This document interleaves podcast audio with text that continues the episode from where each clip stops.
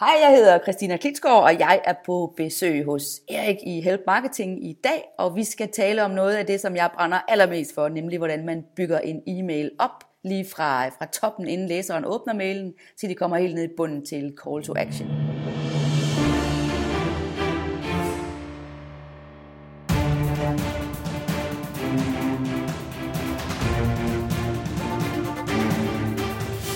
Det her er Help Marketing podcasten, lavet for dig, der arbejder med digital marketing, salg og ledelse, og som gerne vil opnå succes ved at hjælpe andre. Jeg hedder Xings, og Help Marketing produceres af min virksomhed Nochmal. Det her det er afsnit nummer 126, og vi igen i dag, der har vi besøg af Christina Klitsgaard. By popular demand, vil jeg næsten sige. Fokuset med Help Marketing er, at vi skal blive bedre til at hjælpe hinanden, fordi det er altså den absolut bedste måde at skabe succes for sig selv og andre på, baseret på værdifulde relationer. Og vi hopper direkte til ugens content marketing værktøj her i Help Marketing, og øh, det er i den her uge sponsoreret af podcaststats.dk, en hjemmeside, som jeg har lavet. Øh, og jeg ved ikke, der er sandsynligvis nogen af jer, der lytter med her på Help Marketing, som måske også overvejer selv at lave en podcast. Måske har du brug for at skrive om podcast til øh, et nyhedsmedie eller til din hjemmeside, hvad det kan være, eller også er du bare interesseret i podcast i det hele taget.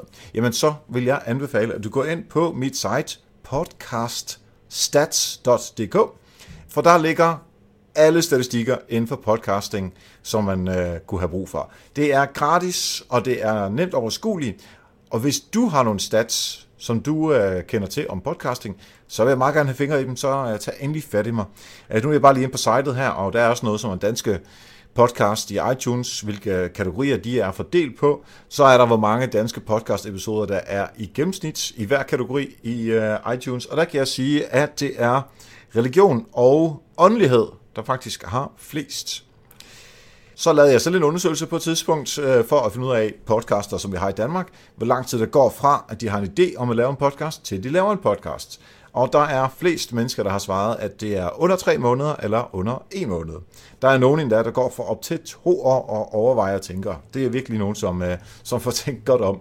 Men alle de her data, de ligger altså på podcaststats.dk, og det håber du har lyst til at gå ind og tjekke ud. Ugens content marketing værktøj er Momentum Dash. Du kan bruge Momentum Dash i din øh, Chrome browser. Det er en tilføjelse, altså en add-on, som man kan få, og den giver rigtig flotte baggrundsbilleder. Den giver et overblik over, ja, hvad er klokken? Den giver et overblik over de ting, som du øh, gerne vil lave. Det har du selvfølgelig fortalt øh, den på et tidspunkt. Og der er nogle to-do-lister. Du kan se, hvad, hvordan vejret er. Det regner en lille smule i København lige nu. Vi har 7 grader, kan jeg se. Nu har jeg lige den tændt her.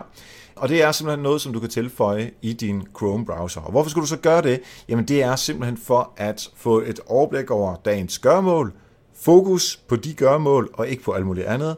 Og så er det altså nogle relativt pæne billeder, som man har, så det er dejligt afslappende. Og tak til Puk Falkenberg øh, for anbefaling af ugens content marketing værktøj. Og tak til podcaststats.dk for at være sponsor. Og har du et værktøj, som du har lyst til at dele, jamen så mail mig på eriksnabelag.dk. Og jeg har samlet alle de her tools på nokmal.dk-tools, der ligger 126 hvis du har lyst til at øh, sponsorere Help Marketing, jamen så mail mig også på eriksnabelag.dk.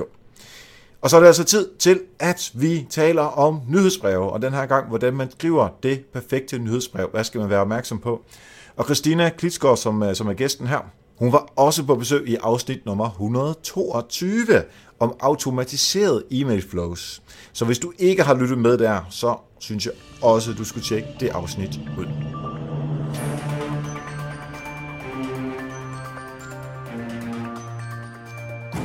Så sidder jeg her sammen med Christina Klitsgaard igen, er der på, uh, specialist i uh, e-mail markedsføring, og du er jo back by popular demand fra sidste gang. Velkommen til, Christina. Tak skal du have. Nu får jeg helt præstationsangst jo. Ja, uh, det er der ingen grund til, uh, synes jeg. Men uh, sidste gang var uh, lytterne rigtig, rigtig tilfredse. Uh, og der talte vi om uh, automatisering i uh, nyhedsbrev, så det kan man jo gå tilbage og lytte til. Uh, men uh, jeg kunne godt tænke mig at høre, bare lige for øh, dem, der ikke har lyttet med øh, sidste gang, hvad er det egentlig, at øh, du går og laver til daglig? Det kan jeg sige meget kort. Jeg nørder med e-mails. Øh, det vil sige, at jeg selv øh, alt min markedsføring, 100% min markedsføring er kun 100% kørt via e-mails. Og øh, når jeg ikke selv sidder og skriver e-mails og laver kampagner i min egen forretning, så underviser jeg i e-mail markedsføring på alle niveauer og i alle typer virksomheder, lige fra små soloselvstændige til de største brands herhjemme. Øh, og nogle af dem er selvfølgelig også med til at rode rundt ind i deres maskinrum og hjælpe dem med øh, at lave det her e-mail markedsføring. Så det er undervisning baseret på, hele tiden baseret på praktiske erfaringer. Yes. Det er sådan en meget korte øh, version af, hvad jeg laver. Ja, og det er We Love Email, ikke? We Love Emails med, med et S, S til sidst. Ja, ja. Og så er det, det er DK, der er mange... Nej, nej. Det skal, lige, det, skal, det skal lige være lidt jysk, så vi har lige et S på. det er klart. Ja. Øhm, det er super. Uh, normalt der taler vi lige uh, om, uh, om help marketing, uh, paid forward, uh, men der kan man jo lytte tilbage til det sidste afsnit, for det er helt klart anbefalet, at uh, folk lytter med på, for at få din historie der. Så det betyder, at vi egentlig bare kan holde direkte ned i det, og i dag der taler vi jo mere om det sproglige i e-mails. Ja. Øhm, og, øh, men inden vi hopper ned i både emnelinjer og rødtekst og sådan nogle ting, der vil jeg gerne, øh, bare lige fra, fra dit perspektiv, se, hvilke elementer er, er, ser man igen og igen i e-mails, og der er nogen, som måske ikke er så vigtige, men hvad, hvad ser man altid i den perfekte, øh, det perfekte nyhedsbrev eller e-mail? Altså det skal lige forstå dit spørgsmål. Taler vi om, hvad der skal være der rent sprogligt, eller taler vi om, hvad der skal være i en e-mail-skabelon? I skabelonen. Lad os tage det først. Ja. Der skal selvfølgelig være en emnelinje og en pre-header, og så skal der være en, øh, en header, inde i e-mailen øh, en header, som typisk er øh, et øh, billede eller altså et eller andet fast øh, grafisk element, så øh, modtageren kan se, ah okay, det er fra Erik fra Help Marketing, det kan jeg genkende allerede visuelt. Øh, så har man også en, øh, en footer i e-mailen, det kan man, øh, den er der faktisk ikke ret mange af os, der leger med at udnytte, og det kunne jeg faktisk godt tænke mig at lægge op til i den her øh, udsendelse, at der er flere, der måske kigger på, og inklusive mig selv, jeg burde også gøre det. Øh, footeren er egentlig det samme som header, den sidder bare nede i bunden. Mm-hmm. Øh, og det kan vi måske lige vende tilbage til her, ja. øh, med nogle ja. idéer til. Øh, så skal der selvfølgelig være en, øh, en afmeldingsknap i en e-mail. Øh, og det skal være, og det er lovpligtigt, og især hvis man bruger de her e-mailprogrammer, som er, som er anerkendte e-mailprogrammer, for eksempel Mailchimp eller Campaign Monitor eller Ubivox og hvad det ellers hedder, jamen så er der øh, afmeldingsknapper i alle skabeloner. Så er det en rigtig god idé, at der i en e-mail også er øh, en mulighed for, at man kan opdatere, øh, fordi i, rigtig, i, i en stor del af de e-mails, jeg ser, der kan man enten være læser af mailen, eller man kan af, afmelde sig mailen. Men man kan rent faktisk minimere antallet af folk, der afmelder sig en e-mail, ved at give dem mulighed for for eksempel at ændre deres e-mailadresse, altså opdatere deres personlige oplysninger.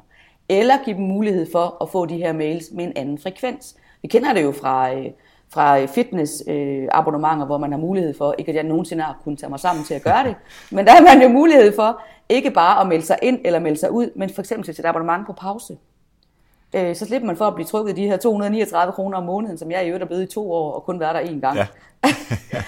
øh, og det kan man også gøre med e-mails. Altså hvis man for eksempel ved, at nu skal jeg til at køre en, en hæftig kampagne, og det får lidt ondt i maven over, uh, det får jeg mange afmeldinger over, så kan man jo give læserne mulighed for, hey, bliv på listen men, men, men, men, men øh, undgå den her kampagne for eksempel. Så man kunne, øh, sige, eller de næste, man kunne sige, de næste otte mails, som omhandler øh, et kursus, som jeg har, eller et vist øh, produkt, ja. øh, dem får du ikke, og så hopper du bare tilbage efterfølgende. Ja, et godt eksempel på det er faktisk Cykelpartner, som jo er rigtig dygtige til online markedsføring. De kører jo hvert eneste år til jul, der kører de 24 mails i december måned. Og der har de lavet simpelthen op i deres header, der kan man afmelde sig øh, julemailsene, de 24 julemails, men blive på deres liste. Og det giver jo rigtig god mening, fordi de mister ikke nær så mange læsere, som hvis at man enten, enten skulle modtage 24 mails om, øh, en om dagen i december, eller ingen modtage nogensinde igen. Mm-hmm. Og det ved jeg, de har stor succes med. Så det kunne være en god, og det synes jeg faktisk også er en god pointe, fordi jeg ved, at der sidder rigtig mange øh, e-mail markedsfører. Det synes faktisk, det er, meget, det er meget sødt, og det er meget smukt, man har det sådan, at, øh, som, at vi er bange for at spamme vores modtagere. Og det er sådan lidt øh, en konflikt, man kan have, fordi på den ene side er man bange for at spamme sine modtagere, og på den anden side så er det jo bare sådan, der skal x antal mails til, altså adskillige påvirkninger, før vi opnår, øh, opnår volumen på vores salg. Så man kan få det lidt bedre i maven som afsender ved at lave den her mulighed. Ja, ja men man er nødt til at finde balancen på at øh, sende nok til, at man kan sælge, men ikke sende nok til at, øh, at spamme. Ja. Så er der en anden ting, som også er et, øh, et fast element i en e-mail, øh, stort set samtlige mails i dag, og det er jo de her deleknapper. Øh, hvis du synes, det her gav mening, så kan du dele på sociale medier. Øh, det kan være Twitter, Facebook osv., eller videre send. Og der vil jeg godt lige sige, at det nytter ikke noget, at man har knapperne, og så lader dem stå og tale for sig selv. Samtlige split-test viser, og jeg tester det faktisk også selv indimellem, fordi jeg synes bare, det er sjovt. Hvis jeg laver nøjagtigt den samme e-mail, og jeg til halvdelen af mine læsere nede ved deleknapperne skriver, hey, hvis du synes, det her på nogen måde gav mening, og du kender nogen, der sidder med den samme udfordring, som jeg har beskrevet her, øh, så del endelig. Øh, det er god karma, eller hvad jeg nu kunne finde på at skrive. Mm. Og så er jeg i den anden halvdel bare lade knapperne stå alene. En hver kan se, de er der, men jeg har ikke, jeg har ikke i tale sat, at man skal gøre det. Så er der kæmpe forskel. Ja. Kæmpe forskel. Så det er altså vigtigt at vide, de kan ikke stå alene. Og der er det faktisk, der kunne jeg godt tænke mig lige at knytte kommentaren til det her med at have en futter. Øh, min kæreste, som er øh, selvstændig tandlæge, han startede for et år siden med at lave e-mails, og han har aldrig lavet det før. Øh, men det var han selvfølgelig nødt til, hvis vi skulle have en relation. Det det er klart. klart. Ikke? Så det, det blev han jo tvunget ud i. Øh, og der lavede vi faktisk øh, en, en e-mail-skabelon til ham, hvor der er en header med billedet af ham oppe i headeren. Så der er vi en futter, og nede i den her futter er der også et billede af ham. Og det er ikke, fordi han er specielt forelsket i sig selv, men det er, fordi det her er nyt, han skal brande sig selv inden for det her område. Øh, og nede i footeren har vi simpelthen lavet teksten sådan, at øh, det ser grafisk super lækkert ud, og så kan man hele tiden øh, variere budskabet i footeren, afhængig af, hvad emnet i e-mailen var. Så hvis det nu for eksempel handlede om, han har lavet en e-mail, der handler om, øh, at man kan få en snorkeskinne, så man kan få sin partner til at lade være med at snorke om natten, øh, så er hans call to action helt nede i footeren øh, vinklet efter den her snorkeskinne. Og det kan man altså også gøre sammen med de her deleknapper, og det giver rigtig god mening. Og det jeg så har rådet ham til, det er, når nu du har kørt de her mails, som han har nu et års tid, så kan vi måske begynde at fjerne billedet op i headeren. Og så beholde det bare nede i footeren. Mm. Så det kan også være dem, der sidder og lytter med her, som måske har et personligt brand, eller sidder i en større virksomhed, hvor man gerne vil brande nogle nøglemedarbejdere. Der kan det være en god idé at starte med et billede, både i footer, eller i header og i footer. Og så efterhånden, som læseren godt har fundet ud af, hvem Erik er, så kan man bare køre den i footeren. Ja. Nogen, som jeg synes gør det rigtig smukt, det er faktisk en dansk virksomhed, der hedder K-Design.dk. Altså K med CA. K-Design.dk. De laver nogle i øvrigt utrolig flotte grafiske og også øh, sprogligt virkelig gode nyhedsbreve. De er på B2B-markedet, de sælger meget, meget dyre 3D-løsninger til f.eks. køkkenvirksomheder osv. Og de har altså en fast footer i deres nyhedsbreve. Så skifter de billedet afhængig af, hvem der er afsenderen af, med, af medarbejderne. Mm. Og så er der altid lavet et call to action, der passer med den her emne. Så hvis nogen øh, har lyst til at nørde lidt ned i det, så kunne man prøve at tilmelde sig K-Designs nyhedsbrev. Ja, jeg har siddet de sidste stykke tid og, øh, og lavet noget øhm, øh, automatiseret nyhedsbrev efter vi talte sammen øh, til Bolius. Ja, det er så jeg glad for. Ja. Jeg har både lavet det til dig selv, men jeg har Dejligt. også lavet det til Bolius. Det er faktisk den, jeg lige vil snakke om øh, i forhold til det der med at kunne øh, positionere nogle øh, fageksperter, er det jo hos Bolius. Øh, og der er min ja. Ja. kollega Tine Sode, som er øh, ekspert inden for øh, forsikring og øh, at undgå tyveri og den slags. Øh, og der har jeg, jeg tror det er 10 mails, som jeg har fået, fået lavet. Det er ikke helt på plads endnu, øh, hvordan det ledes. Øh, hvordan det skal være, men, men der har jeg sådan øh, sat hende op for oven øh, med et billede, som en øh, kære læser, øh, sådan de intro til, øh, til, til selve mailen, og så kommer indholdet så, øh, og så i næste mail kan du øh, forvente det her. Og så er der øh, på et tidspunkt, hvor vi skal fortælle noget omkring, øh, hvordan det egentlig ser ud med statistikken inden for øh, indbrud i Danmark. Og øh, det ved hun selvfølgelig noget om, men vi har en senior-analytiker, der hedder Henrik Sonne i, øh, i Bolius. Ja. Og så har, ja. Får jeg, altså det er mig, der har skrevet det, og øh, sammen med Tine, så skriver Tine så, jamen i den, der har jeg øh, mandet mig op sammen med, øh, med Henrik, og vi har fundet en masse data. Du kan se Henrik til højre her på, øh, på billedet. Så det er egentlig at hente afsender Fantastisk. på, at øh, vi også lige får øh, positioneret Henrik, øh, øh, fordi Ja, så introducerer Ja, hun præcis, ham. fordi det er jo ham, ja. Ja. som er eksperten lige inden for selve øh, datadelen øh, for, for Danmarks Statistik og sådan noget, men det er jo hende, som stadigvæk er øh, ekspert inden for at undgå øh, indbrud. Så ja. Ja. på den måde, og så bliver det også meget personligt, fordi så er det hende, der afsender på at introducere en anden, og jeg gør det også senere hen øh, på nogle andre, altså vi har en kollega, der hedder Malte, som laver mange quizzer, og så har vi en quiz, Han lyder som en Ja, sjov men han er, ja. Ja. han er faktisk meget skæg, ja. Fantastisk. Han er sådan en, der går også i Ja, spil, det- så det passer meget godt til ham. Men altså igen, så Og det er jo, et, det er jo en skide god idé, fordi quizzer kan, hvis vi sådan kigger overordnet set på en e-mail læser, uanset hvilken branche man er i, og hvilket, hvilket fag eller hvad man er, man sælger, så ved vi, at øh, quizzer og test og så videre, det appellerer altid stærkt til en læser, og det har simpelthen noget med vores reptilhjerne mm. at gøre. At hjernen, den elsker udfordringer. Det er derfor, vi også, der er også noget, der hedder sudoku og øh, kryds og tværs, har vi kendt i overvis Ja. og så videre. Så den der øh, udfordring, hjernen den får, når den ser, at der er en quiz eller en test. Så det er faktisk en rigtig god idé at lave i e-mail. jeg tror faktisk, jeg lavede det. Og så lige tilbage til... Og bare, bare lige komme-. Ja. Jeg lavede det på den måde, at øh, jeg i, afs, øh, i mail nummer 3, der lavede jeg en quiz, og så i mail nummer 9, der skriver jeg til dem, kan du huske i træerne, da vi øh, kørte quizzen, prøv at tage den igen og se, om du er blevet dygtigere. Altså, og, så det kræver jo så ikke mere, det er bare, ja. Ja. det er bare en, tid, øh, en linjes tekst, ikke? Ja, super god idé. Lige tilbage til det her med, fordi jeg ved at min egen kurser af, at der er rigtig mange, der er optaget af det her spørgsmål med, øh, hvem skal afsenderen være på nyhedsbrevet. Og som du også nævner der, jamen, I introducerer forskellige eksperter.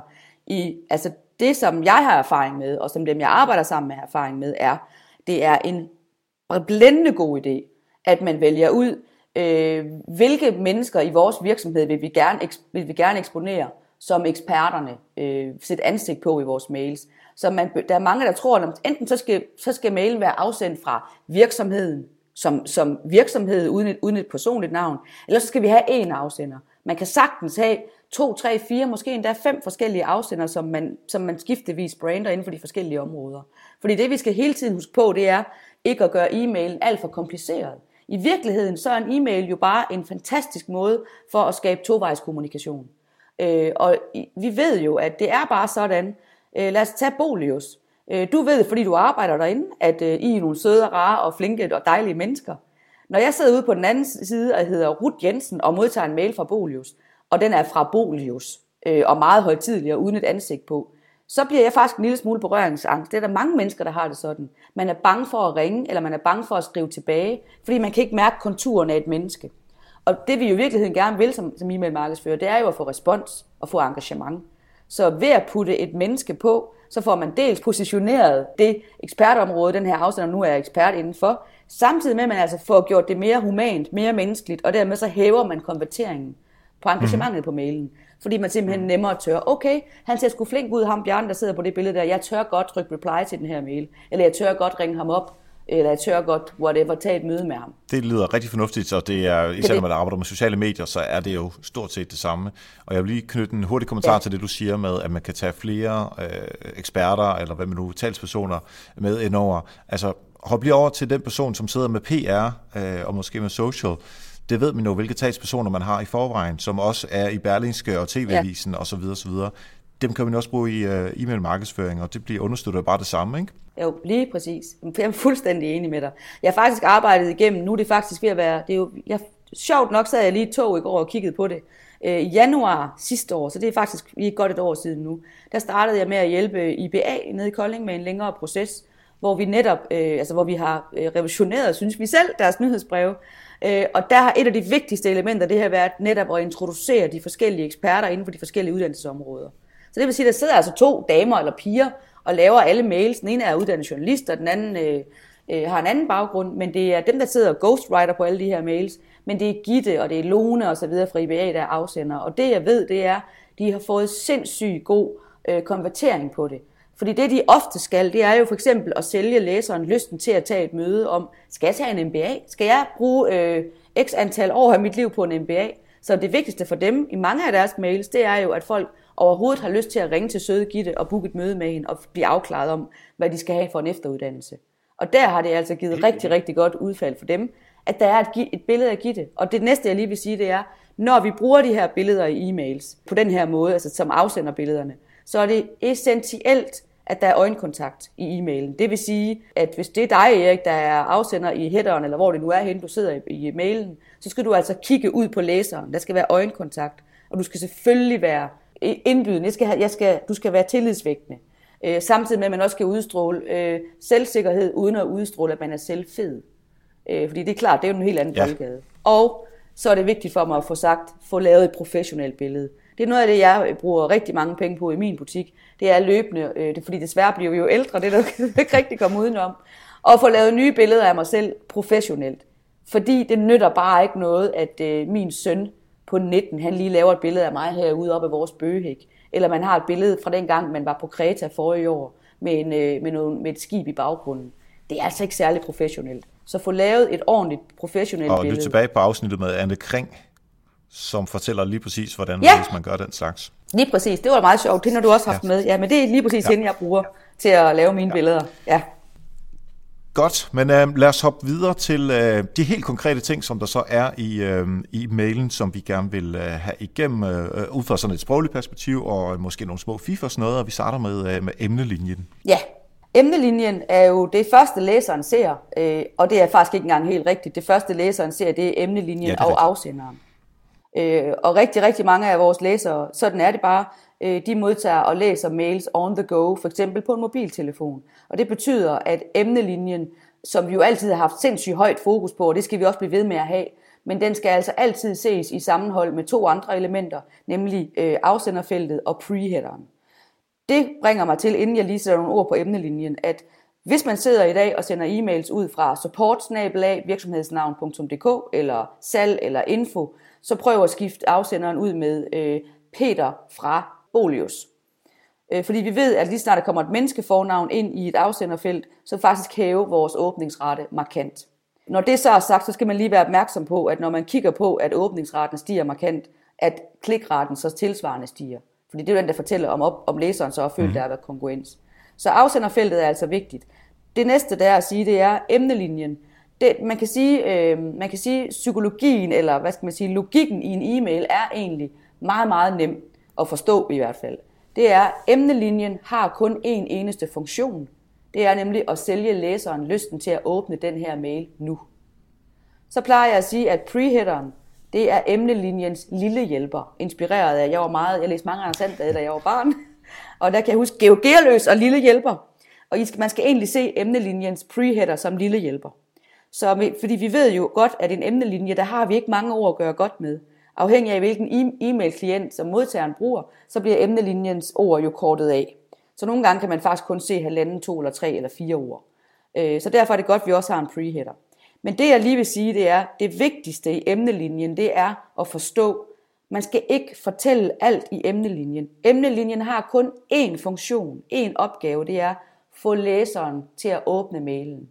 Når læseren så åbner mailen, så har overskriften sin opgave. Og på den måde kan man sige, der har hvert eneste element i en tekst, i det her tilfælde i en e-mail, sin egen opgave, og der er kun én. Og det jeg ofte ser, det er, øh, at man kan have svært ved at, at lave en emnelinje, fordi man sidder og tænker, ej, jeg skal jo også, jeg skal jo dække, og vi har jo også noget indhold om det, og vi har jo også, man skal prøve at gå væk fra den, fra den tanke og så sige, jeg skal bare skrive noget her, som skal øh, give min læser lyst til at åbne mailen.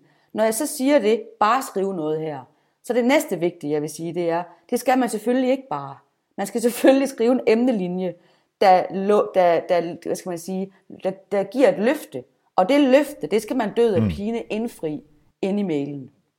Det vil altså sige, at man kan ikke skrive øh, øh, en e-mail, hvor man har lavet en rigtig god emnelinje, når næseren så åbner mailen, øh, så holder det overhovedet ikke vand. For så vil man muligvis opnå en rigtig høj åbningsrate, men til gengæld kan man også være sikker på, at man vil få en virkelig høj afmeldingsrate og en virkelig lav klikrate.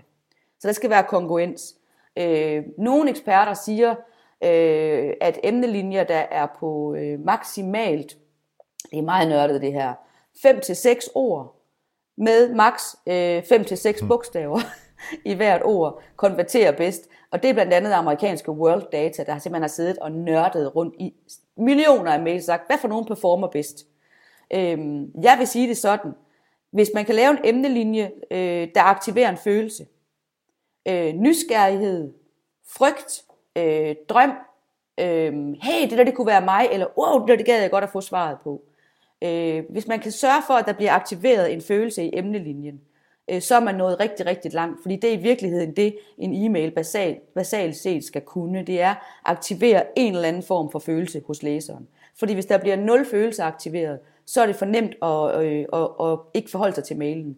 Det vi skal huske på, det er jo, at desværre er præmissen den, at lige så fantastisk e-mail markedsføring er, lige så forfærdeligt er det, at det desværre er et faktum, at når mennesker, når du og jeg, vi, øh, vi går ind og, og, og henter mails ind og tjekker vores indbakke, så gør vi det ikke for at læse mails. Vi gør det, vi sidder med den her, og den sidder eddermad med løst. Og vi gør det for ja. at slette mails. Vi du har fingeren frem, mails, det var lige og håber, at der er meget få øh, tilbage. Christina har fingeren frem ja. her til at gå direkte i slet mode, ikke? Åh, undskyld. ja, yes. vi går direkte til slette mode, og jo flere vi kan slette, jo bedre, fordi jo mindre behøver vi at forholde os til. Og derfor er det så essentielt, at vi får aktiveret en følelse. Og det er ikke særligt, det er ikke død og liv og store følelser, vi taler om. Altså, øhm, så er nogen, så hvis man driver en webshop, jamen, så er der nogle webshops, der oplever, at når de har ordet gratis fragt med, så bliver der aktiveret en følelse, så har de en høj åbningsrate.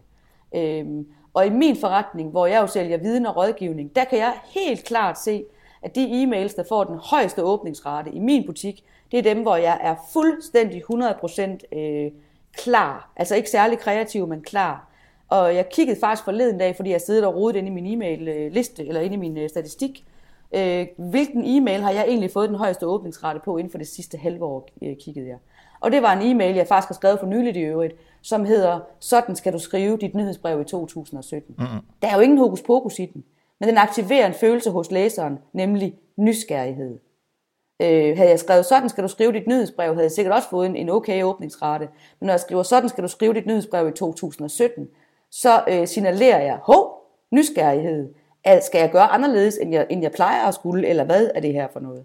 Og så er det selvfølgelig min opgave, at jeg så også øh, overholder det, jeg har lovet, når folk kommer ind i mailen. Kan jeg få dig til at forholde dig til uh, tal i uh, emnelinjen? Ja, det kan du godt. Øh, det er jo sådan, vi har lært i vores øh, i folkeskolen af vores søde dansklærer, at, øh, at tal fra 1 til 9, dem skal vi skrive med bogstaver, og ikke med tal. Når vi laver emnelinjer, så skriver vi tal fra 1 til 9 med tal. Og det gør vi, fordi at eye-tracking-studier viser, øh, at, øh, at når der er et tal i en emnelinje, så dvæler øh, modtagerens øje et nanosekund længere ved den emnelinje, der indeholder et tal, frem for den, der ikke gør. Det er sådan en af årsagerne til det. En anden årsag til, at tal også kan være øh, rigtig gode, det er, at tal giver hjernen et perspektiv. Øh, lad mig give dig et eksempel, øh, Erik. Hvis jeg nu skrev til dig, i denne mail, altså det er en alt for lang emnelinje, men det er bare ligesom for den pædagogiske forståelse her. I denne mail vil jeg øh, fortælle dig alt, hvad jeg ved om e-mail markedsføring. Så tænker du, oh my god, det magter jeg simpelthen ikke. Jeg vil hellere dø, end jeg vil høre Klitsgaard tale om det i 38 timer. Hvis jeg nu skrev, i den her e-mail får du de ni vigtigste ting, du skal vide om e-mail markedsføring lige nu. Så har jeg givet dit hjerne et perspektiv, en ramme, og så magter du at læse den. Det bringer mig til, at det faktisk kan være en rigtig god idé, at tallet ikke er særlig højt. Fordi mm. du vil hellere forholde dig til tre ting end ni ting. Og hvis man har så mange ting, så er det jo en helt anden historie. Så vil jeg lave en e-mail-serie, i stedet for at putte ni ting ind i en mail.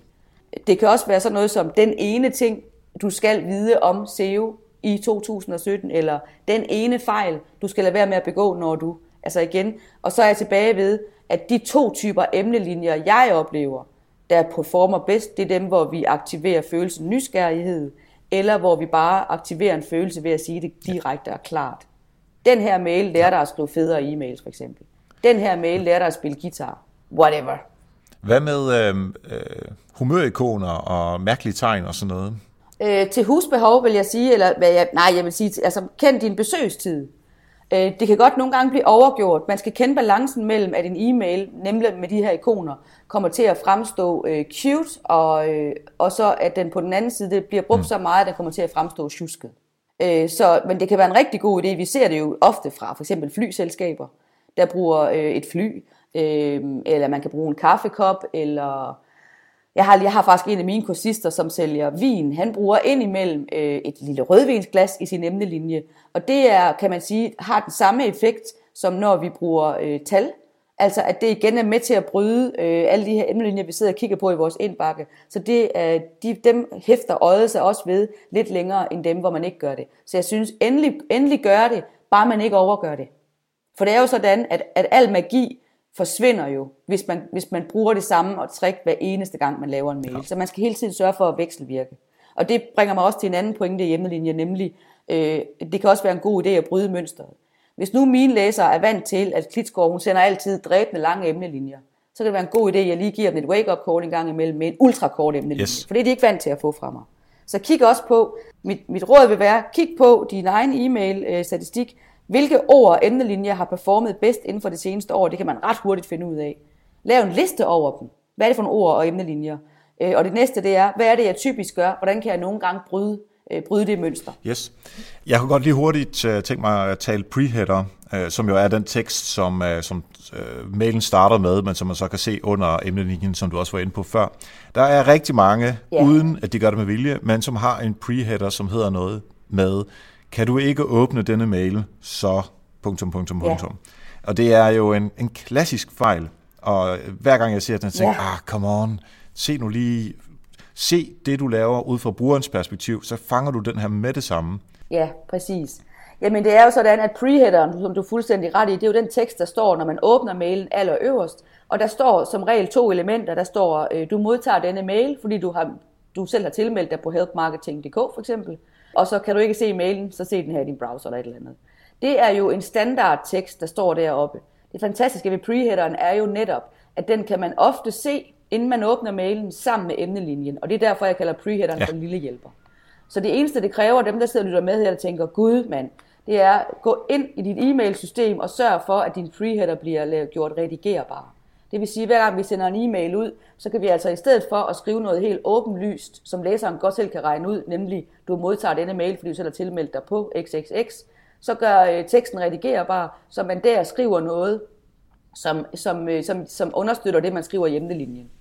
Og det man for eksempel kan gøre, hvis man er ny i det her, det er, hvis man nu sidder med to forskellige emnelinjer, og ikke rigtig kan finde ud af, hvad for en man skal vælge, jamen så kan et godt sted at starte, det kunne være at sætte den ene op i emnelinjen, og den anden ned i preheaderen.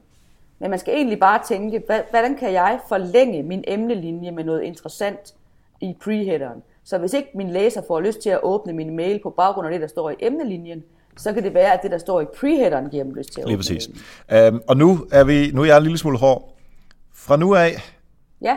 er der en bødekasse, og den bødekasse, den hedder Patreon, så det hjælper os til marketing. Hvis man ikke får ændret det her, så, får man, så kommer man simpelthen i bødekassen. Så må man ind på uh, nokmal.dk-støtte og, uh, og støtte Help Marketing med, uh, med en dollar eller et eller andet. Men det er simpelthen... det synes jeg er fantastisk. Skidegod idé. Ja, og man skal jo lige huske, at det er jo en selv. Man ja, hjælper præcis. jo sig selv her. Hjælp, altså det, og det er verdens nemmeste lige at få det. Hvis ikke man selv kan finde ud af at ændre preheaderen, så ring til en nørd. Der findes masser af, af unge mennesker derude, der kan gøre det på et splitsekund. Og det er jo så fantastisk, fordi lige så meget som vi sidder og græder over, at vi ikke har ret mange ord at gøre godt med emnelinjen, det er så stor en gave for, at vi er preheaderen, hvor vi netop kan folde vores budskab Præcis. ud. Så lad os hoppe videre til øh, selve, altså den første del af, af indholdet på, øh, på mailen. Øhm, i, ja. Vi taler selvfølgelig overskrift øh, og så noget tekst under det, men jeg ved ikke, om du vil også lige ind på, øh, altså nu, om du har mere til øh, ja, et banner, eller hvad du kalder det, det øverste. Nej, det, jeg, jeg har egentlig kun den ting, jeg vil sige, det er, kig på din e-mail-skabelon. Prøv, altså dem, der sidder og lytter med her, prøv lige at åbne din e-mail og se på den. Den seneste ja. mail, du har skrevet. Hvis logoet er for stort, gør det mindre. Der er ingen grund til, at det ser jeg rimelig rigtig, rigtig ofte, at det første læseren ser, det er et kæmpe logo. Øh, og måske også et payoff. Det er jo ikke, det vi skal tænke på, det er, at det er vigtigt, at i den første del af mailen, det allerførste vi ser, at der har vi ryddet fuldstændigt op. Fordi det er sådan, at øh, vi ved fra, det er ikke noget, jeg har fundet på, så klog er jeg absolut ikke, men vi ved bare, at en læser online giver, der, en læsers øje giver en overskrift 2, maksimalt 2,8 sekunders opmærksomhed. Og hvis nu man har en, en, en, øh, en header i sin e-mail, som er meget rodet, fordi man både har et logo og et payoff og et fotografisk element og så en overskrift, så du godt se, at af de her 2,8 sekunder, læseren har, der skal man faktisk bruge det meste af sin tid på overhovedet at rydde op mm. og finde overskriften. Så en god tommelfingerregel, det er, det største element i e-mailen, når man har fået læseren til at åbne den, det skal være overskrift. Hvilket også bringer mig til, det synes jeg faktisk, du skal lave en bødekasse for også, Erik. Det skal være slut med at skrive overskrifter i sine e-mails, der har samme størrelse som brødteksten, og så bare er skrevet med, med fed. Overskriften skal være ligesom når man slår en avis op, eller går ind på øh, et, øh, en, en online avis, en kæmpe, skrevet med kæmpe store fede fonder, altså stor fed font, så ingen er i tvivl om, det her er en overskrift. Så væk med elementer, der er overflødige i, head, i, i øh, headeren. Gør logo og alt muligt andet mindre. Vælg en overskriftsfont, som er stor og letlæselig og så skal være markant forskel på brødtekststørrelsen og fontstørrelsen på overskriften. Ja, øh, overskriften, altså det giver jo sig selv, at den skal ligesom indlede til mailen, så man har lyst til at læse den. Øh, synes du, at man skal lave manchetter, ja. altså sådan et 3-4 linjer, som, som er lidt vigtigere end, end resten, ligesom man oftest laver på, øh, på i aviser eller noget den stil, eller er det bare direkte lige på hårdt? Det synes jeg er meget forskelligt af budskabet. Og, og øh, jeg ser for eksempel sådan nogen som øh, AppSumo, som jo er det her deal site, som jeg jo synes er fantastisk gode til at skrive e-mails. AppSumo, de har faktisk tit nogle rigtig gode mails med godt content. Men så har de lavet en overskrift, og så har de lavet en manchet, nemlig et par linjer, som fortæller om, hvad de i virkeligheden vil med den her mail. Og lige under manchetten, der, eller manchetten, der starter historien så. Så jeg synes, begge dele er gangbart. Jeg laver det ind imellem i mine mails. Oftest gør jeg ikke. Mm-hmm. Og så kommer vi til... Øh, Men det kan være en god idé. Ja, så kommer vi til den store tunge del, og det er jo selve brødteksten. Øhm, siden ja. vi snakkede sidst, der har jeg selvfølgelig øh, igen tilmeldt mig øh, dit nyhedsbrev, øh, som jeg faktisk... Ej, men hvor ja, er jeg glad. Øh, Havde du afmeldt Nej, det har jeg ikke. Det har jeg ikke. Øh, hverken øh, altså professionelt set, så vil jeg gerne igennem det hele, men øh, jeg synes faktisk også, øh, at der er rigtig meget øh, godt indhold. Det jeg tænkte på til, til at starte med, nu har jeg, jeg tror det er 10 stykker eller sådan noget, du lægger op til, og jeg har fået flere end 10, hvilket selvfølgelig er, er helt fair. Øh, jeg kunne ikke helt se, hvornår den sluttede, Øh, fordi så kom der også nogle, øh, nogle tilbudsting ind, som der helt klart også skal. Øh, det er sådan en ting. Men det jeg egentlig hellere vil snakke om, det er, øh, din måde at sætte det op på, det er, øh, altså din fonde og, og størrelser og sådan noget, det, det kører meget frem og tilbage. Altså det er ikke ligesom at læse... Øh, øh, en, ja, en avis, øh, hvor, hvor det hele er fuldstændig stilistisk sat op, og det er fuldstændig det samme. Altså man, man kan ligesom mærke, at du vil noget fokus på nogle ting, som er vigtigere end andet, mm. men det andet skal du have med, ligesom ja. for at få folk til at læse videre øh, og forstå konteksten ja. af det. Øh, er det noget, som du ja. synes, alle bør gøre, eller er det noget, der ja. passer til dig? Det er noget, jeg synes, alle bør gøre, fordi det er sådan, at øh, de fleste mennesker, når vi åbner en mail, og det er ikke noget, jeg tror, vi tænker over bevidst, så åbner jeg din mail, Erik, så ser jeg lige over, fætteren og overskriften, så scroller jeg ned i bunden, og derudfra der afgør jeg, om jeg nu vil gå i gang med at læse mailen. Og det betyder altså, at hvis man nu har lavet en overskrift, og man så har en, hvis man nu er vidensformidler, så laver man lidt længere mail til, hvis man ikke er vidensformidler. Og, man så, og det eneste læseren ser under overskriften, det er brødtekst, brødtekst, brødtekst, brød, brødtekst. Så overgår man næsten ikke mm. gå i gang med det. Og derfor så er det rigtig øh, vigtigt, at man skaber noget variation ned igennem sin mail. Det kan være, at man øh, Øh, jeg bruger for eksempel ofte, hvis jeg godt ved, at den her mail, der vil jeg for eksempel forklare min læser, hvorfor de ikke får tilmeldinger nok til deres nyhedsbrev. Det lavede jeg en mail om for, for ikke så lang tid siden. Og der sørgede jeg for at have billeder, skærmbilleder osv. indover, fordi at jeg vidste, at ellers bliver den her mail simpelthen for lang. Hvis jeg har citater, hvis jeg citerer dig i en mail, så øh, har jeg øh, sat det i en anden font. Hvis jeg har et virkelig, virkelig vigtigt pointe, så kan jeg finde på at køre den op i overskriftsstørrelse og sætte den i kursiv ind midt i mailen. Jeg kan endda finde på at lave den som et billede, hvor jeg laver sådan en, øh, hvad hedder sådan, noget, sådan en stiplet linje med sådan en mm. saks, så ligesom for at illustrere over for læseren, hvor vigtigt det er, det her burde du faktisk klippe ud og hænge op. Jeg siger det bare ikke med ord, jeg viser det grafisk. Så man skal kigge på, øhm, er der nogen chance for, eller risiko hedder det jo, at læseren går død, når de kigger ned over den her brødtekst her? Ja, det tror jeg faktisk måske godt, de kunne finde på at gøre. Hvordan kan jeg bryde det her op? Hvilket også bringer mig til, at man i hvert fald som minimum skal huske at lave øh, underoverskrifter ned igennem sin mail, som du netop også kender fra avisen. Fra ja. ja, det hjælper jo, øh, for det er virkelig, det er så dræbende kedeligt, hvis man øh, ser ind. Forestil sig en eller anden jura-tekst, hvor der bare står jura, jura der, og det er småt skrevet, ja. jeg ved ikke, hvorfor de altid gør det, men det er simpelthen det mest kedelige i verden, og det orker man simpelthen ikke. Nej, og, øh, og man kan få folk til at læse det ved bare at lave layoutet bedre, og det er det, det som du også er inde på, ikke? Ja, og det er en god regel, en god tommelfingerregel er at tænke, øh, at min e-mail skal indeholde øh, lige så meget øh, white space, som den indeholder tekst. Det er sådan en rigtig ja. god øh, lille øh, tommelfingerregel. Så, så lige kig ned over mailen visuelt, når man er færdig med den, så sige, er der lige så meget luft, hvidt luft i den her mail, som der er tekst. Hvis nej, så ved man, jamen, så skal jeg i gang med at bryde op og bryde om her. Fordi så er jeg simpelthen, ja. øh, så er der ikke nogen, der kommer til at læse den. Og det er jo skide ærgerligt, for der er jo masser af gode budskaber, som desværre aldrig bliver læst til ende, hvor vi kunne bare lige ved at servere det lidt mere sexet, få flere til at, at læse den her tekst. Jeg kan godt tænke mig at snakke lidt om øh, de data, som vi har på brugerne. Altså vi har deres fornavn og deres efternavn, øh, måske nogle flere ting. Øh, der var på et tidspunkt øh, Mikkel, øh, min tidligere kollega, som også har været i Help Marketing for at tale om øh, video, øh, how-to-videoer, hvordan man laver dem. Ja. Øh, han, han, han laver også en del øh, nyhedsbreve, og så lavede han et nyhedsbrev, øh, som øh, fortalte nogle forskellige ting. Jeg kan huske, hvad det var. Og så brugte han, øh, han skulle til at give et eksempel, og så skrev han sådan et eller andet. Man kunne jo for eksempel skrive, hej Erik, hvordan bla bla bla bla. Og så tænkte jeg, det skulle da sjovt, at han brugte mit navn, i stedet for at bruge Christina, eller Jesper, ja. eller et eller andet. Ikke? Ja, hvorfor og, mund? Og jeg faldt fuldstændig pladask i og skrev tilbage, fedt, du brugte mit navn øh, til det der, men det er selvfølgelig, fordi han har hævet, øh, har hævet mit navn ind i min mail, og dit navn ind i den mail, som du får, og så videre, og så videre. Ja. Øh, og der var jeg bare, der sov jeg jo bare det time, men, men det faldt, jeg faldt helt og delt for det, fordi åh, det er mig, det handler om, og når det handler om mig, så er alt godt, ikke? Øh, altså ikke bare mig Erik, men Nej, mig, mig, ja, som, ja, men som det, alle. det er skide godt, det du siger der, fordi det er det, vi altid skal huske på, når vi sidder og skriver vores e-mails. Det er sådan, Erik, at du er fuldstændig normal. Det håber jeg, at øh, du er glad for at høre. Mm. Øh, fordi det er sådan, en e-mail-læser er, interesseret, er kun interesseret i én ting. Sig selv. Når vi sidder og læser den her e-mail. What's in it for me? Og selvfølgelig er det klart, det er årsagen til, at du elsker at se dit navn.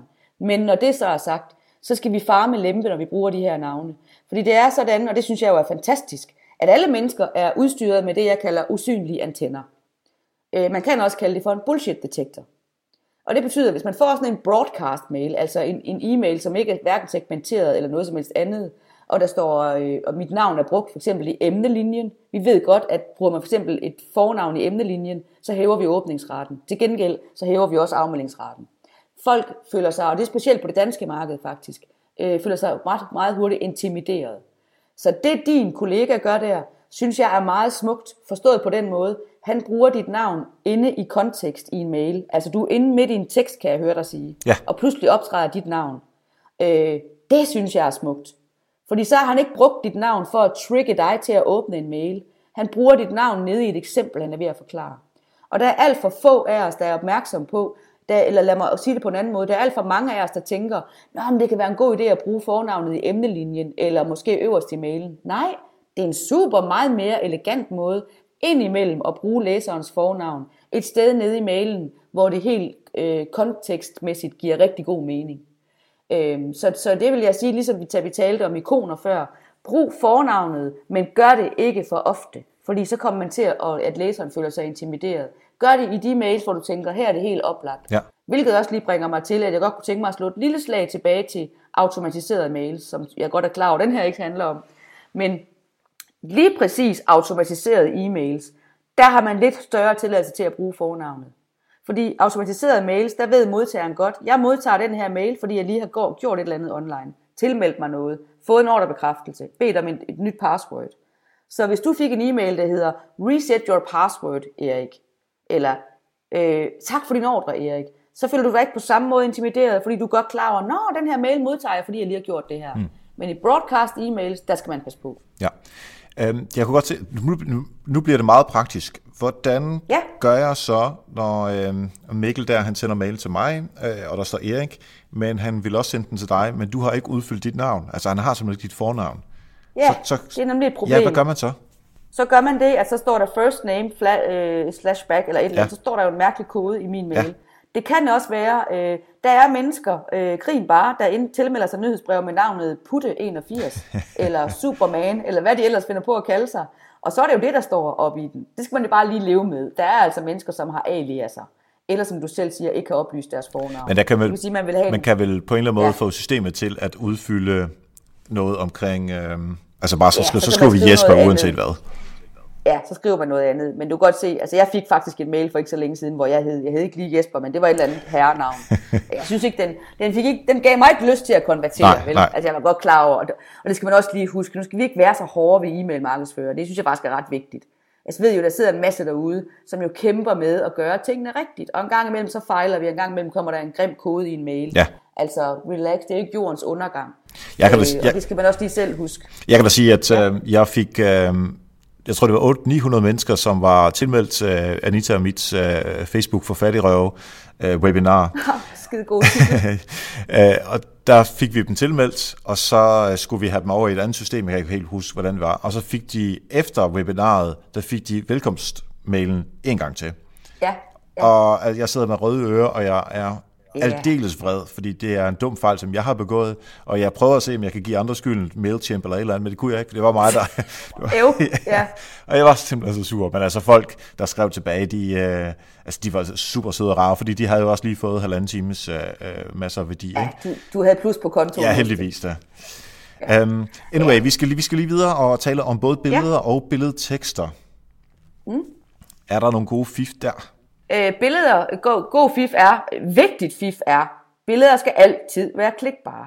Der er sindssygt mange læsere, der klikker på billeder i e-mails. Og jeg ser mange e-mails, desværre, hvor man ikke ligesom afsender har tænkt over, sørg nu lige for, at hvis, man, hvis din læser klikker på billedet, så ryger det ind på den landingsside, du gerne vil have den ind på. Det er det vigtigste. Det er den første ting, jeg vil sige. Næste ting, jeg vil sige, det er, bruger vi billeder, og øh, så ved vi, at det kan være en rigtig god idé, at der er mennesker på de her billeder. Hvis billedet øh, er i nærheden af en call to action knap, så sørg for, at mennesket kigger på knappen, fordi så får, vi rent, får du rent faktisk flere læsere til at klikke på den her knap. Øhm, det er sådan, kan man sige, de, de største grund, øh, grundregler. Mm-hmm. Og ellers så vil jeg sige en anden ting, som jeg synes er vigtigt. Det kommer selvfølgelig, at der er jo ingen regel uden undtagelse. Men generelt så, øh, så performer det faktisk ret godt, at vores øh, billeder i vores e-mails, ikke, altså de må godt være lidt dogmeagtige. Der må gerne være noget autenticitet i. Mm. Vi skal passe på med at bruge shutter, altså de her stokfotos. Øh, fordi stokfotos, dem har vores læsere set i så rigelig grad, at de ikke aktiverer nogen følelse. Og så er vi tilbage ved noget, som vi i øvrigt også kunne lave en anden gang, en hel øh, udsendelse om, nemlig hvordan vi aktiverer følelser hos læseren. Fordi det er så afgørende. Og der bliver bare, der er bare, altså, når, nej, lad mig forklare det på en meget nem måde. Når vi bruger et stokfoto i en e-mail eller et andet sted, så er det lidt det samme som, at hvis man har fået penicillin i så lang tid, at man er blevet immun over. Ja, og det vil man helst ikke. Vores læsere har fået penicillin i forhold, i forhold til stokfoto, så længe ja. de bliver immune. Så jeg vil hellere have, at man tager et billede med sin iPhone og laver et eller andet. Øh, øh. Og jeg lavede faktisk en mail for, for var det en uges tid siden. Nu er jeg ikke selv så god til at tegne, desværre. Øhm, men det er min kæreste. Så sagde jeg til ham, ved du hvad, jeg har lavet en e-mail, hvor jeg lige skal forklare min læser noget. Og så har jeg et whiteboard hængende her bag ved mig nu. Så jeg, kan du ikke lige tegne det for mig? Så siger han, ej, det tager jo lang tid. Så siger jeg, bare lige lav det hurtigt, for jeg ved, du er god til at tegne. Du skal bare bruge sådan en tændstikkemand. Og så lavede vi sådan en fuldstændig analog tegning. Og jeg fik mega god respons på den mail, fordi der er rigtig mange mennesker ude på den anden side, som er visuelle. Og ved han bare lige havde lavet en pædagogisk stregtegning af det, jeg forsøgte at forklare, øh, så var der mange, mennesker, der, mange flere mennesker, der forstod det. Det vigtige er jo selvfølgelig, når vi bruger billeder i vores e-mails, så skriv lige, øh, med tekst, for eksempel under billedet. Hey, hvis du ikke kan se det her billede lige ovenover her, eller lige under her, så klik her, og så lav et link til webversionen. Eller tryk vis billeder-funktionen ja. til din e-mail. Fordi der er jo altså nogle mennesker, der ellers bare vil se en stor, grim, hvid kasse. Ja, præcis, præcis. Lad os hoppe til uh, CTA'er og links. Det er jo meget, meget, meget vigtigt. Ja, det er det. Hvad skal vi... Uh, altså, skal vi bare være... Uh, klik her, link under, og så er det fint? Nej, man skal altid give sin læser en grund til. Man kan jo sige, at i princippet skal en e-mail kun to ting. Et, få læseren til at skride til handling, altså gøre det, man rigtig gerne vil have læseren til at gøre, som er årsagen til, at man overhovedet skriver mailen. Og to, få læseren til at skride til handling nu. Mm. Og hvis vi bare skriver, klik her, så får vi godt nok nogen til at klikke, men det er fortallet. Så faktisk plejer jeg at undervise mine kursister i, man skal altid starte sin e-mail øh, fra slutningen af. Inden man overhovedet skriver sin e-mail, så skal man spørge sig selv, hvad er det, jeg vil sælge min læser lysten til at gøre i den her mail? Hvad vil jeg sælge i den her mail? Dernæst, hvad skal give min læser grund til at klikke på min call to action knap nu i dag? Hvis ikke man kan svare på det, så må man simpelthen opfinde noget. Opfinde en bonus. Øh, I hvert fald hvis man, vil, hvis man vil have volumen på sit salg for eksempel. Jamen så skal man opfinde en grund til at skal klikke i dag. Det kan være, at man laver og giver dem en bonus. Det kan være, at man giver en rabat Øh, det, kan være, øh, det kan være mange ting, men det kan også være, at man perspektiverer, hvad konsekvensen er, hvis man ikke gør det. Det kunne være dig, Erik. Du siger, at jeg sælger ikke noget, jeg vil bare have så flest som muligt til at høre mit podcast. Jamen, så kunne du skrive, øh, ugens podcast, øh, klik her og hør det her, og så giv mig en grund til det. I det her podcast, det tager øh, 35 minutter, der får du tre svar på, hvorfor det, du gør i dag, ikke virker, eller et eller andet, hvad du nu mhm. skriver. Mm. Øh, I øvrigt, podcastet bliver taget ned om 24 timer, så, øh, så, så husk at hente det, inden de her 24 timer er gået. Fordi hvis det ligger der for evigt, så tager jeg den tid, som jeg skal bruge som læser, nemlig for evigt til at gøre det. Så kan, det, så kan jeg lige vente. Så det er, øh, jeg havde faktisk uh, Shaborama, uh, Morten Vadskærs søde kunder, Shaborama-kunder uh, på kursus for, for i uge i to dage. Og, og de grinede selv. Det var faktisk en meget, meget sjov to dage, sjov to dage, vi havde. Fordi mange af dem, de skrev bravende gode mails. Uh, og det eneste, der var galt med deres e-mails, det var, når man kom ned til deres call to action, så var der bare sådan en sløjt klik her. Ja. Så sagde jamen Erik sagde, hvorfor skal jeg købe hundefoder hos dig i dag? Du giver mig ingen grund til det. Det koster det samme i dag, som det gør i morgen og næste år, og det gjorde i sidste uge. Øh, og så fik de ellers travlt med at lave øh, svedige call to actions. Og det viste sig jo øh, i løbet af ganske kort tid, at de kunne alle sammen godt finde på nogle meget stærkere call to mm. actions. Jeg kan godt lide at lave sådan nogle øh, klammer, der ligesom peger ind mod der, hvor øh, klikket er. Ja, altså, det kan jeg også godt du, du skriver yes. væk klik her, men du siger det bare alligevel. Øh, og så er der sådan klammer, øh, ja. der kører, peger ind til klik her, ligesom så for at få øjnene til at gå ind til der, hvor man øh, reelt skal klikke. Ikke? Ja, lige præcis. Og så kan man sige med call to actions, altså det er bare vigtigt, at når man kommer ned til sit call to action, så skal man bare forstå, ligegyldigt hvor stor man laver knappen, hvilken farve man nu har lært, at det er en god idé, den har, og hvilken tekst man laver i den, så kan en call to action knap aldrig helt stå alene. Ja. Fortæl læseren, når du er færdig med din mail, hvad skal din læser gøre nu? Hvorfor skal jeg gøre det? Så altså, Klik her, hvis du vil. Hvad kan vi lige finde på et eksempel her, Erik? Og i øvrigt, du er fuldstændig ret, vi skriver ikke klik her, men det gør vi lige i den her samtale. Det håber jeg er okay. ja, præcis. Øh, vi vil gerne have noget, jeg kan sne, se, der ligger sne derude, og vi vil gerne have folk til at øh, fjerne sneen, så de ikke øh, får bøder, og måske endda købe en sneskovl. Ja, vi vil gerne have dem til at købe en sneskovl. Er det det, som der sker, hvis jeg klikker på knappen, så kommer jeg ind på en ja. landing page, hvor jeg køber og der er den her... Klik her, Ja, få din sneskovl her øh, til, hvad ved jeg, 50% rabat.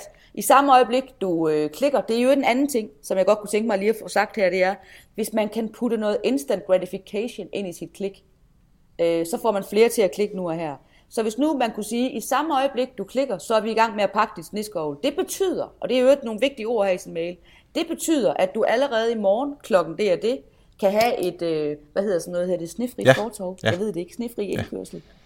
Altså fortæl læseren, det betyder altså, at du allerede i morgen kan have, og så fortæller man lige ganske kort, det skulle ikke være nogen roman det her, øh, hvad fordelen er ved, at jeg modtager den her sneskovl i morgen. At du allerede i morgen kan, og så videre, så videre. Nå, tænker læseren. Og så kan man, hvis man virkelig vil være hardcore, så kan man overveje, kan jeg give min læser noget instant gratification? Mens du venter på posten, i samme øjeblik du klikker her, så får du, hvad kunne man så sende? Man kunne måske sende ja. en eller anden super duper guide til dig. Ja, eller en digitalt, som egentlig ikke koster andet, end at man har lavet det på et tidspunkt og kan, kan bruge det igen og igen. Altså de fem bedste råd til ja. at uh, undgå, uh, at folk uh, falder i sneen, eller et eller andet, som er relevant i forhold til det. Fordi som, som jeg egentlig ja, synes, du præcis. siger, er, at målet er for brugeren ikke at købe den der sneskovl. Det er bare et middel for at nå det, at man har en indkørsel, som ikke har sne, og hvor man ikke falder rundt. Selvfølgelig er målet for os, der sælger sneskovl, at den bliver solgt, men det er det ikke for brugeren. Lige præcis, og derfor er det også rigtig vigtigt i det hele taget, når vi kigger på vores call to actions. Vi skal passe på, at vi ikke kommer til at skrive øh, om vores produkt i vores call to action knap. I stedet så skal vi skrive, formulere det primære udbytte læseren for ud af at klikke på den her knap. Præcis. Jeg havde et meget sjovt eksempel, som jeg fra en, en rigtig, rigtig sød pige, som er øh, personlig shopper og stylist og sådan noget. Hun skulle sælge sådan nogle garderobechecks til, til kvinder. Og hun sagde, at største udfordring, det er, at de der kvinder der, de har nogle mænd, der simpelthen ikke kan se ideen i, at, at deres kæreste skal bruge 4.000 kroner på, at hun kommer hjem og ordner deres garderobe. Og så har hun lavet en mail, der handlede om, at først havde hun lavet en mail, der hed, at for 4.000 kroner, eller lige præcis i dag, kan du spare 1.500 kroner og få et garderobe øh, makeover eller en garderobe check for kun 4.500. Øh, ja, kan man så sidde og tænke, det er stadigvæk mange penge for et garderobe check. Så siger jeg til hende, hvor, hvor mange sæt nye tøj kan du få ud af sådan en dames garderobe der? Altså, er der et eller andet tal for det? Ja, siger hun så. Hun lavet det her i mange år. Jeg har aldrig været ude sted, siger hun så, hvor jeg ikke minimum har givet den her øh, kvinde minimum 25 nye sæt tøj. Men regn tryk med flere. Skal vi så ikke prøve at skrive det, sagde jeg til hende. Få 25 nye sæt tøj for 4500 kroner. Mm. Det, det er jo meget bedre salg. Og nede i hendes call to action, der lavede vi netop teksten. I stedet for, ja tak, øh, lad mig, øh, hun havde skrevet noget med, stille mig videre til mit garderobecheck, eller bestilling af garderobecheck. Ja tak, giv mig 25 sæt nye tøj nu. Ja. Og der var faktisk en af hendes læsere, som havde skrevet tilbage til hende. Hun fik jo et udsolgt alle de tider, hun havde på det her. Og en af hendes læsere havde skrevet tilbage til hende, tak fordi du skrev det, for det var lige præcis det, der fik min kæreste til at sige. Det kunne han godt Ja, præcis, præcis. Så det igen, altså kig på, hvad er, hvad er det ja. primære udbytte? og formulere det i dit call to action i stedet for. Lige om lidt, der øh, vil jeg gerne øh, have dig til at forholde dig til øhm, åbningsrate, klikrate og fremmeldingsrate. Hvad er acceptabelt? Hvad er godt? Hvad er skidt? Og jeg ved godt, vi kan tale i generaliseringer, men det er vi næsten nødt til at gøre alligevel, når vi ikke har sådan helt konkrete ting. Øh, og det er det, vi vil slutte af med. Øh, men inden da, der vil jeg gerne have lov til at takke alle de mennesker, som hjælper Help Marketing simpelthen ved at have gået ind på nokmal.dk-støtte, og derinde har de sagt, fordi man bliver sendt videre til Patreon, der har man sagt, jamen jeg synes, det er så fedt at lytte til Help Marketing. Og det har altså en stor værdi for mig i forhold til, at jeg bliver dygtigere til øh, det her marketingsarbejde, som jeg laver, for super fede råd fra Christina her og alle mulige andre, øh, og det vil jeg gerne give en lille skilling tilbage på. Og det gør man altså ind på nokmal.dk-støtte. Hvor meget du giver, det er helt op til dig selv.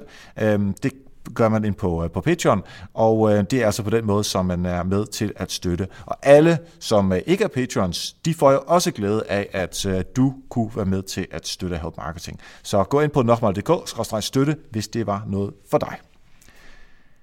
Åbningsrater, klikrater og fremmeldingsrater. Hvad, øh, hvad, hvad, hvad skal man, øh, hvordan regner man ud, om den har en god åbningsrate, en god klikrate og en god, øh, eller helst så lav som mulig fremmeldingsrate?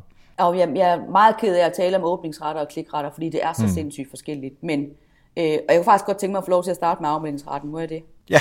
Fordi jeg har et vigtigt budskab på afmeldingsretten. Øh, jeg har i min butik en, øh, en regel, der hedder, og den vil jeg rigtig gerne sælge videre, og den skal koste 0 kroner til alle dem, der lytter med her. Sæt et tal for, sæt et tal for, hvor mange afmeldinger du vil have per mail, du sender ud. Fordi det hjælper rigtig meget til frygten for afmeldinger. I stedet for at sidde og tænke, oh my god, hvor mange afmeldinger har vi fået den her gang, så har jeg sat et tal, der hedder 0,5 procent. Det er jo inspireret mm. af cykelpartner. Øh, det er cykelpartner, der har opfundet det, og jeg synes, det er genialt. De vil have 0,5 procent i afmeldinger. Hvis ikke de får det, som de siger, så har vi ikke været aggressive nok, og det er jo bestemt ikke aggressiv nok i tonen, eller retorikken, vi taler om her. Aggressiv nok i vores øh, udsendelsesfrekvens. Øh, Fordi det er jo sådan, at øh, for at virkelig at få respons, altså salg, hvis det er det, vi skal øh, i vores e-mails. Og vi skal altid sælge noget. Det kan være en holdning, det kan være et produkt. Vi har altid et salg, vi vil, vi vil af med. Øh, for at, at få nok respons på vores e-mail, så gælder det om at finde vippepunktet. Vippepunktet er balancen mellem det maksimale antal påvirkninger, der skal til for, at et menneske reagerer, op imod, nu kommer vi sgu til at spamme dem. Nu bliver det simpelthen så mange mails, at for mange afmelder sig. Så derfor er det godt at fastsætte et tal, og i min butik har jeg simpelthen taget tallet til mig 0,5 procent. Så jeg ved, at når jeg ligger under 0,5, så er jeg på den gode side. Ligger jeg på 0,7, så skal jeg ind og kigge, hvad i alverden har jeg gjort forkert her. Har jeg skrevet en virkelig dårlig eller meget provokerende mail, som jeg i øvrigt aldrig nogensinde er ude på at gøre? Eller har jeg simpelthen spammet dem for meget? Så det synes ja. jeg er vigtigt. Øh, det næste, åbnings- og klikrate. Ja, vil du sige ja, noget jeg, til, det, var, det faktisk, Nej, det var i forhold til åbnings- og klikrate, bare for at se, hvad, øhm, altså at er det ikke den, den bedste? Fordi vi kan ikke sige, at 35 øh, er det rigtige tal for en åbningsrate. Alt det under er dårligt, alt det over det er godt. Men det er vel lidt andet i forhold til, hvordan Nej. ser verden ud normalvis. Altså simpelthen tage et gennemsnit af de åbningsretter, som du har øh, i forvejen, øh, og så... Øh, ja, ja, det var det, det næste, jeg vil sige, det er, lad være med, det er de spørgsmål, jeg får oftest. Altså e-mail markedsfører er så øh, nysgerrig på, hvad andre e-mail markedsfører har åbnings- og klikrakke eller retter. Det kan vi ikke bruge til noget som helst. Vi skal kigge på vores egne tal. Øh, man starter jo som regel med at bygge en e-mail-liste fra 0, eller fra 500, eller fra 600 læsere, og så kører det derop af, så bliver det til tusinder, så bliver det til 10.000, og måske er vi heldige, det bliver til 100.000. Øh, og og det, øh, det er klart, at jo flere læsere man får, jo lavere åbningsrate. Så det vil sige, hvis man er øh, en stor bogforlag, der har 120.000 øh, abonnenter på sit nyhedsbrev, så kan man meget snilt ligge et sted mellem 18, 19, 20 procent i åbningsrate. Hvorimod øh, den nye soloselvstændige, der har 300 læsere, jeg har 70% i åbningsrate. Øh, har man 10.000. Det er faktisk meget sjovt, for i sidste uge sendte jeg en mail, som var segmenteret til min liste. Jeg har omkring 10.000 læsere. Den første mail gik ud til 9.400 cirka læsere. Den fik en åbningsrate på 34 procent, og nogle gange ligger jeg på 43 procent, og det er jeg tilfreds med. Jeg er simpelthen nødt til at være tilfreds med det. Så sendte jeg mailen, men med en lille, øh, øh hvad hedder det, rettelse, en anden, lille anden vinkel, til de resterende 600 på min liste. Og de 600 fik den sagt, det samme mail, nøjagtigt den samme emnelinje, den fik en åbningsrate på over 60 procent. Det vil jeg aldrig nogensinde. Jeg får aldrig en åbningsrate på over 60 procent, når jeg sender broadcast e-mail til 10.000 mennesker. Så man skal kigge på, hvordan ligger jeg egentlig? Hvordan ligger vi? Øh, og, og hvorhen afviger? Hvis man pludselig har en e-mail, der afviger, negativt eller positivt, ja. kig på, hvad kan forklaringen være. Så i hvert fald, jo, jo bedre segmenteret, jo højere din åbningsretter sandsynligvis øh, vil være. Ja, og mere ja, ja, broadcast, det er jo lavere. Om. Altså, der er ikke nogen måder. Jeg ville jo ønske, at jeg kunne holde kursus, der hed, sådan får ja. du en åbningsrate på 100. Men det kan jeg ikke. Jo, så vil jeg sige, send en mail, og det skal være til din mor. Eller, øh, jamen det er jo det. Den eneste måde at få virkelig høje åbningsrater på, det er, at vi selvfølgelig er opmærksom på afsenderfelt, på emnelinjen, hvad vi skriver i den, og så er vi opmærksom på at segmentere. Og en aller sidste ting, jeg gerne lige vil have lov til at sige, det er, man kan også hæve sin åbningsrate via opdragelse. Øh, forstået på den måde, hvis man, hvis man vender sig til at tænke på sine læsere, øh, og det er jo alt kærligt ment som hunde. Forstået på den måde, at hver gang man sender en e-mail, så skal læseren mm. have en godbid. Det vil sige, at der, hvis man ved, at hver gang der kommer en mail fra Erik, så er der sgu altid en eller anden lille godbid i den. Der er altid en lille aha-oplevelse, en lille trick eller en lille vinkel på noget, jeg ikke havde tænkt på. Så efterhånden, som du får, kan man sige, opdrage dine læsere til, at du skriver gode mails med god værdi, jamen så bliver, og man skal virkelig tage det her med grænsalt, jeg siger her, så bliver din åbningsrate mindre og mindre væsentlig, men dit afsendernavn mere og mere væsentligt. Oh my god, der er en mail fra Erik, den skal ja. jeg lige læse, det plejer at være skide godt. Men det betyder selvfølgelig ikke, derfor jeg siger, at det skal tages med et grænsalt. Det betyder ikke, at man må gå ud fra den her podcast og så tænke, fremover er det fuldstændig ligegyldigt, hvad jeg skriver i emnelinjen. Det er det aldrig. Christina, nu øh. får du uh, en kæmpe udfordring. Du får 30 sekunder til at give dit allerbedste råd i forhold til klikrate. Og jeg cutter dig lige så snart der er gået 30 sekunder. Okay. Sig præcis, hvad det er. Skriv i din, øh, skriv i din e-mail præcis, hvad det er, du vil have din læser til at gøre. Formulér udbyttet øh, præcist. Fortæl din læser, hvad de får specifikt ud af at investere i at klikke på din knap. Sørg for at uh, have flere links i dine e-mails. Sørg for at have et link allerede i toppen. Sørg for at have et link igen i, midt, i midten. Man plejer at kalde det reglen om tre links. Det vil sige, hvis du kan have minimum tre links i din e-mail, så hæver du din klikrate markant, frem for at du kun har lagt et link helt nede i bunden af din mail. Perfekt. Jeg har haft mere tid. Nej. Nej. Nej, det gik 30 jeg tror, det her det bliver... Jeg vil hellere have 30 minutter. ja, det kan jeg godt fornemme på dig. Jeg tror, det her det bliver et af de uh, utrolig lange afsnit af Help Marketing, men uh, når Gør først det. du går i gang, så kommer der også bare godbid efter godbid, så det er vi rigtig glade for. Uh, Nå, lige her til tak. sidst, der kunne jeg godt tænke mig at høre bare fra dig. Hvor skal man følge dig henne? Ja, hvor skal man følge mig hen? Jamen det er faktisk nok bedst at følge mig på mit nyhedsbrev, øh, og det er jo ved at tilmelde sig på weloveemails.dk. Mm-hmm. Øh, så har jeg også en øh, Facebook-side, som jeg også godt kan lide at skrive noget på en gang imellem, og den hedder bare øh, Christina Klitsgaard. Ja. Så er jeg ikke en skid aktiv på Twitter og LinkedIn. Jeg er meget ked af det og meget flov og skamfuld over det, men det er altså nyhedsbrevet og så Facebook, og så har jeg også en Instagram. Godt, jamen øh, så finder vi dig på nyhedsbrevet og Facebook. Mange tak, tak for fordi uh, du gjorde os uh, klogere på rigtig, rigtig meget inden for nyhedsbrevet i dag. Tak fordi jeg måtte være med, Erik. Mange tak til Christina. Der er blevet sagt rigtig meget. Det var nok et af de øh, længere afsnit her i Help Marketing. Det er super cool at få så meget god indhold fra øh, Christina, så tak igen. Husk, at du kan støtte Help Marketing ved simpelthen at gå ind på nokmal.dk-støtte, og så bestemmer du selv, hvor meget du har lyst til at hjælpe Help Marketing med via Patreon. Som altid en shout-out til tekstbyrået uh, øh, Somera og Mette derindefra, som jo uh, skriver noter og det er nogle super fede noter. Så er der nogle ting her fra øh, Christinas øh, gode øh, fif, og det vi snakkede om, som du tænker, åh, øh, oh, hvordan, hvordan var det nu, det var? Jamen, du kan lytte til afsnittet igen. Du kan også gå ind på helpmarketing.dk, og så simpelthen finde afsnit nummer 126, og så står det i noterne. Og så går vi til den lille ting, som jeg kalder for 100 afsnit siden. For 100 afsnit siden, der var Lars Skjoldby fra Skjoldby K. Han var øh, gæst i Help Marketing. Jeg tror, det var første gang, han var med. Han har været med flere gange. Og vi talte simpelthen om SEO. Man kan ikke få nok om SEO. vi talte om øh, sådan noget som, hvad er SEO? Hvilke elementer øh, påvirker øh, positionerne? Hvad er øh, absolut must på den sådan enkelte artikel? Altså, hvad skal man have med? Forskellen på ekstern og øh, on-page SEO og skal man se på andre steder end bare Google, Bing eller oh, Yahoo eller noget af den stil.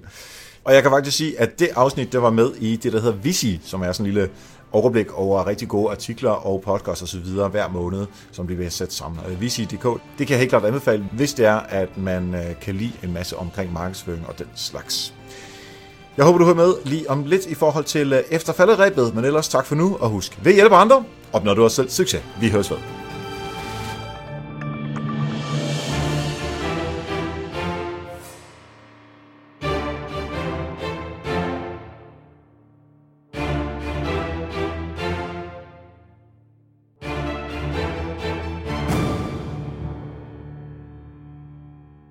Så er det tid til efter falderæbet.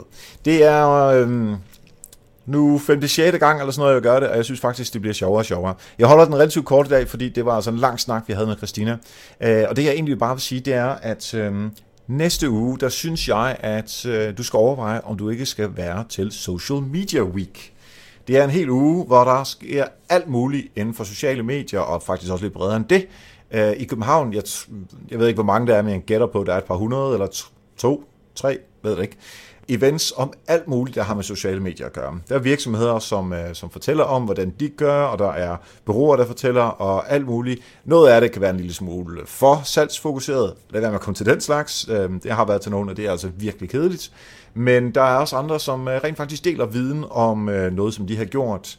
Øh, der er sandsynligvis noget om chatbots, og alle mulige andre fede ting. Også bare sådan helt konkret, hvordan gør man med annoncering, hvordan gør man med alle mulige andre ting. Og jeg vil bare lige hurtigt sige, at jeg sammen med Anita Lykke Clausen, min øh, medforfatter inde, og min kollega her i Bolhus, øh, vi, vi holder et øh, foredrag øh, tirsdag den 28. februar kl. 9. Det var en times tid, og det hedder Praktikernes, og det er så Anita og mig. Øh, øh, fem bedste tricks til at få kollegerne til at elske sociale medier. Altså, hvordan får man kollegerne til at komme med på sociale medier og også arbejde med, så de ikke bare sidder over i hjørnet og tænker, at det er social halløj der, det er der altså andre, der tager sig af. Så det, øh, det fortæller vi om øh, i en times tid, og det er hen på Jarmers Plads, også der var Bolius bor, fordi Bolius øh, og Realdania, vi har åbnet dørene øh, i et par dage, for at være sådan et hop, hvor der er rigtig mange øh, folk, der holder foredrag herinde, og det er altså rigtig cool. Det, øh, det står vi også for. Derudover om onsdagen, altså onsdag den 1. marts, klokken 10.30, jamen der kan du høre mig solo, det er kun mig, og det handler simpelthen om podcasting. Få flere lytter, opbygge ambassadør og tjene penge på at podcaste. Som jeg hørte det, så var den allerede ved at være øh, næsten udsolgt, så øhm, gå ind på